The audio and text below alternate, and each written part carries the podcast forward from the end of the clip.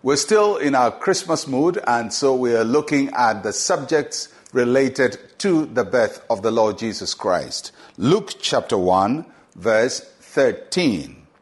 But the angel said to him, Do not be afraid, Zacharias, for your prayer is heard, and your wife Elizabeth will bear you a son, and you shall call his name John. Luke's account of the birth of Jesus Christ begins uh, with John, uh, because John was going to play a very important role in the life of Jesus Christ. And uh, the story is about a priest called Zacharias with his wife Elizabeth, uh, who faithfully served the Lord but didn't have a child. And one day, uh, the angel of the Lord appears to Zacharias while she, he's in the temple taking care of God's work. And the angel tells him that his wife Elizabeth is going to have a son, and the name of the son would be John. The angel begins by saying, Don't be afraid. And it's a frequent uh, statement from angels, uh, supernatural beings who appear to human beings, and they tell us, Don't be afraid, because we cannot receive from God in fear. We always receive from God through faith. And fear has to be moved out of the way when God is speaking to us. And that's why they frequently say, Fear not or don't be afraid, because we walk by faith and not by fear. So the angel says to Zacharias, Your prayers have been answered. Your prayers have been answered.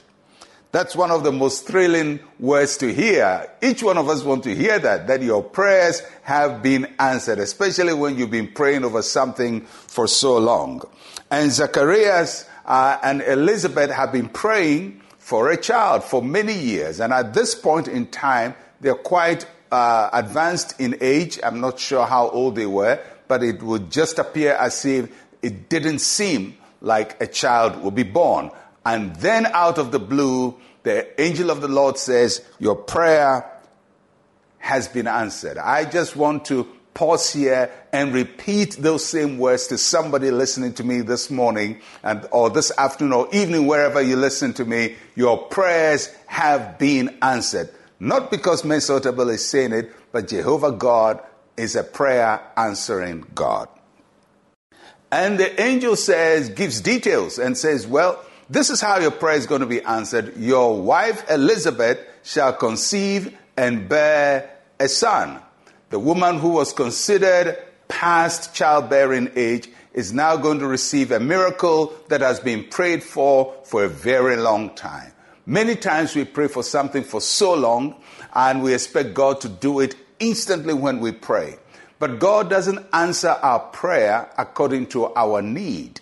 He answers our prayer according to his purposes. And the child of Zacharias and Elizabeth had to be born at the right time to partner Jesus in his ministry. He couldn't be born earlier. So when the time is up, God comes in and says, Your prayer has been answered. Elizabeth is going to have a child.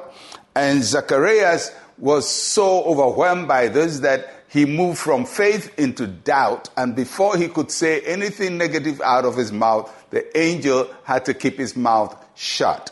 Because sometimes we can destroy a miracle or a process of God's miracle by the words we speak. When God is still answering your prayer, you speak words of unbelief and words of doubt and give up uh, when God hasn't given up on you. And sometimes it's just good to be silent and wait on the Lord.